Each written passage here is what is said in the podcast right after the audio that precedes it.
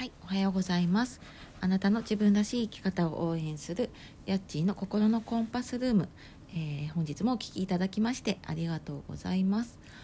えーいつも応援してくださってる皆様の励みになって続けられております。えーこのチャンネルでは日々お仕事や育児家事介護など頑張っていらっしゃる皆様の少しでも心が軽くなって、まあ、より豊かな人生が送れるように、えー応援しているチャンネルです。最後までお聞きくださると嬉しいです。はい。で、えー今日はですね37回目で、えー本を読んでますかっていうテーマでお話をしたいと思っています。はい、えー皆さん本読まれてますか？でまあ、もしかしたらあの本を読む習慣がなかったりとかまあねあの私もそうですけどちょっと本を読む時間がなかったりとか、まあ、あるいはねそんなに読みたい本がないっていう方もねいるかもしれないですね。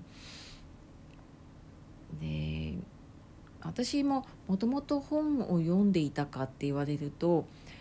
まあ、全然読んでいなくってなのでこう読む力とか読解力っていうのが、えーほ本当になかったなっ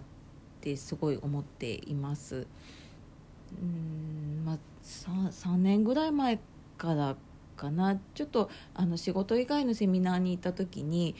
えーやっぱり皆さんすごい本を読んでいるっていうことに衝撃を受けてであなんか私その仕事の知識はあるけどそれ以外のことって知らないんだなと思って、まあ、そこから私もねあのまずは皆さんが読んでいるような本を聞いて読み始めたのがきっかけでした。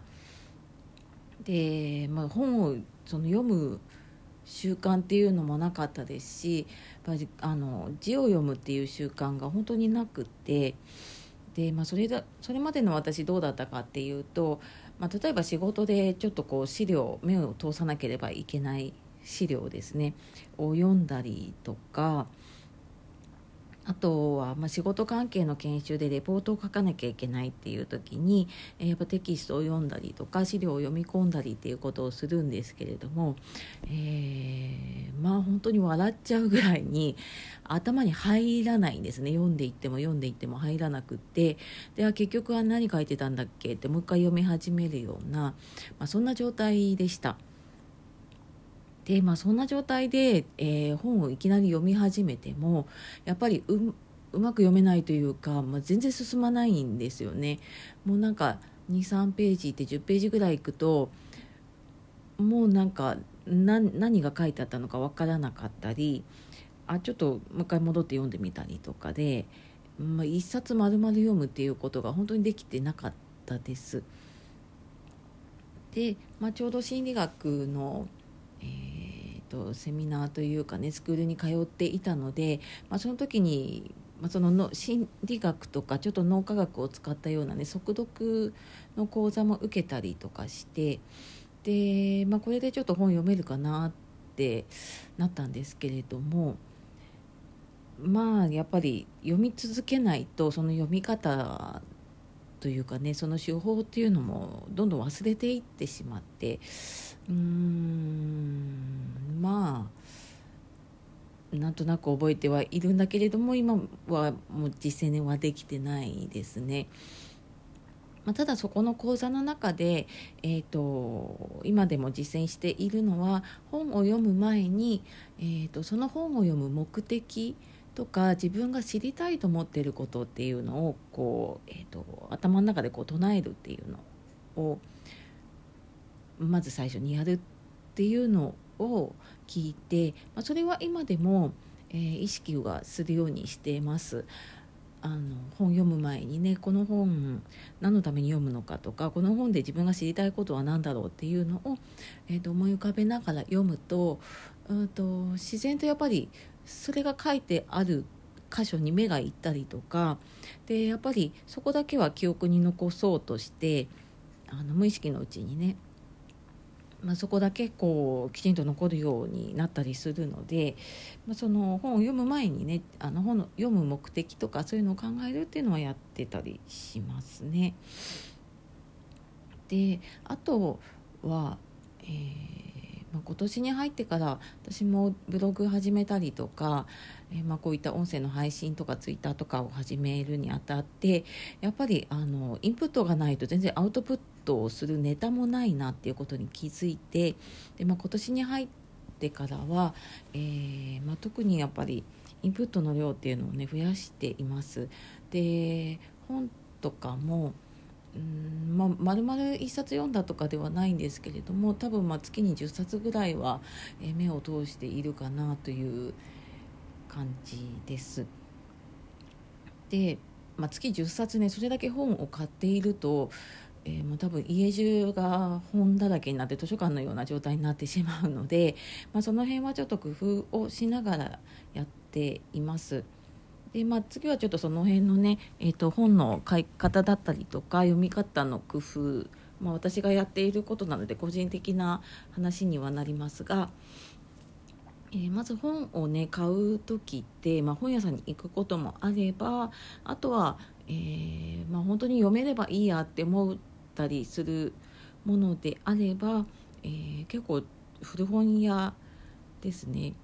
でまあそれも行って選ぶこともありますけれども、まあ、割とあのブックオフのねオンラインで買ったりとかあとはメルカリとかでもほぼ新品のような状態のものがちょっと値段が下がって売っていたりするので、まあ、そんなのでちょっと買ってみたりもしています。で、まあ、それ以上にまあ私使っているのは、えー、と本を聞くっていうとね多分ハテナになると思うんですけれども、えーと、聞いたことある方もいるかもしれないんですがオーディブルっていうサービスがあって、まあ、いろんなところでね進められてはいますけれども、えーと、本を読み上げてくれる、えー、サイトというかねアプリがあります。ああのアマゾン系でやっているんですけれどもで、まあ、そこだとえ、ー、とですね本をうんとワンワンコインというか月1500円払うと1冊無料で買えるので、まあ、最低ねそこでは1冊は買うようにしているような感じでで、まあ、流し聞きができるので私はもうなんかその隙間の時間だったりとかあとは家の中で家事をやっている時間っていうのも結構あるので、まあ、そんな時にですねワイヤレスのイヤホンをえ、まあ、両方入れちゃうとね何も聞こえなくなっちゃうので片方入れながら、まあ、例えば料理をするなり洗濯するなり掃除するなり、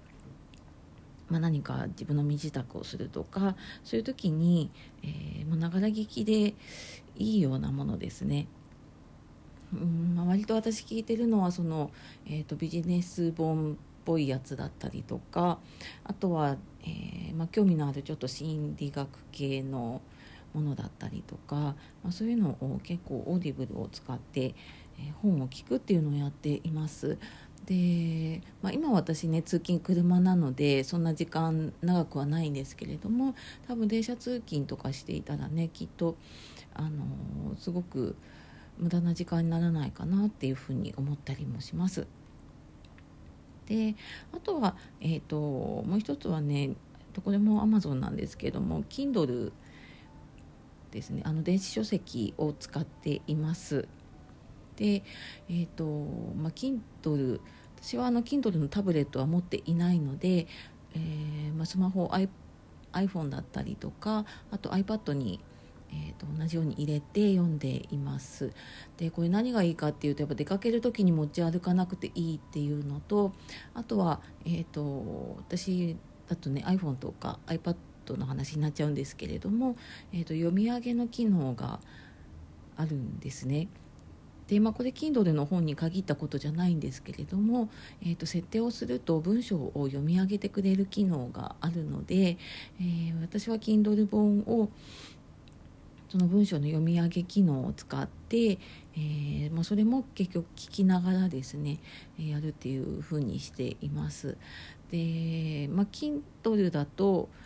オーディブルは本当に耳で聞くだけなので、えー、後でなんか読み返すっていうよりは後で聞き返すんですけれども Kindle だと電子書籍なので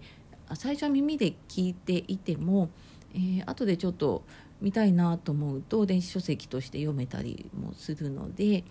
まあ、その辺ね使えるとすごく便利だし、まあ、家の中本だらけになることもなかったりあとはあの普段のスマホのねスクロールの機能でできちゃうので、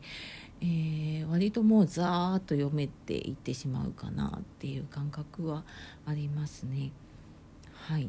まあ、あの本当にね私の個人的にやっていることなので、えー、まあ、少しでもね皆さんの生活の中で取り入れられるものとリンクするといいなと思ってお話をさせていただきました。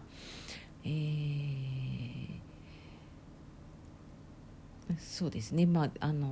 なかなかねやっぱり時間取れなかったりとかいろいろするとは思うんですが、まあ、少しでもね時間有効活用して、えー、ね、役立つ知識とかを持っているとなんか自分の判断がぶれなくなったりとか、えー、自分の考えとか知識にね自信が持てたりもするので、えー、ちょっとインプットっていうのもね大事にしていくといいかなと思っております。